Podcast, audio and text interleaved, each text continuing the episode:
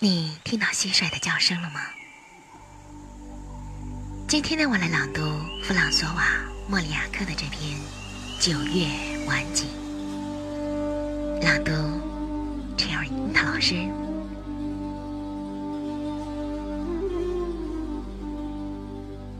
一扇扇房门关闭了，我推开那沉重的门扉，它抵挡着我的推力。以前，母亲每天凌晨。将门打开，让新鲜的空气进入屋内，并在幽暗的四壁内把它囚禁到夜幕。那推门的吱嘎声常常将我从梦里惊醒。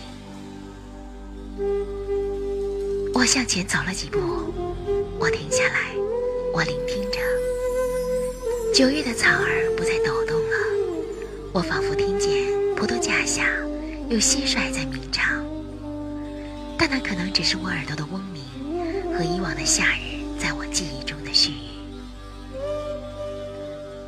半钩缺月挂在空中，月光是弱小的，但足够让其他星星黯然失色。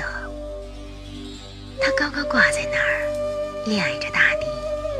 对月儿的美丽，我变得冷漠了。它漂浮在太多的被忘记的差劲诗歌之上。月亮是音乐家和诗人的危险的启迪者，是浅薄的形象和乏味的激情的母亲。它给黑夜和星辰抹上了阴郁的色调。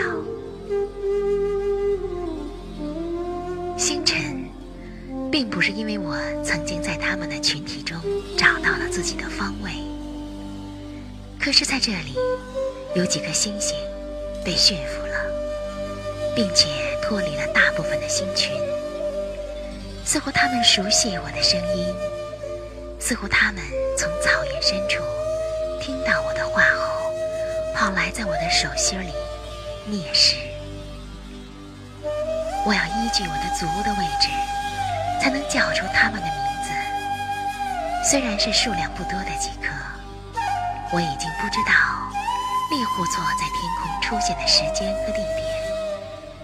但金牛座在那儿，还有大角星。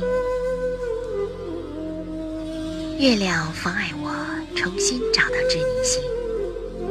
我漠然、洒脱，穿越我今生不会重演的那出戏的布景，向前走去。我诅咒月亮，但我抛弃的是整个夜的奇奥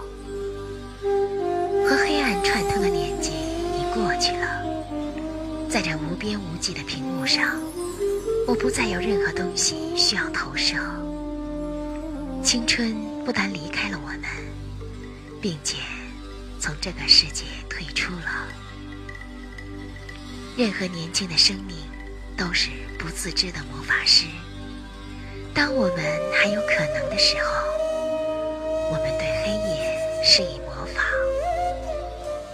它赐还我们的，就是我们给予他的东西。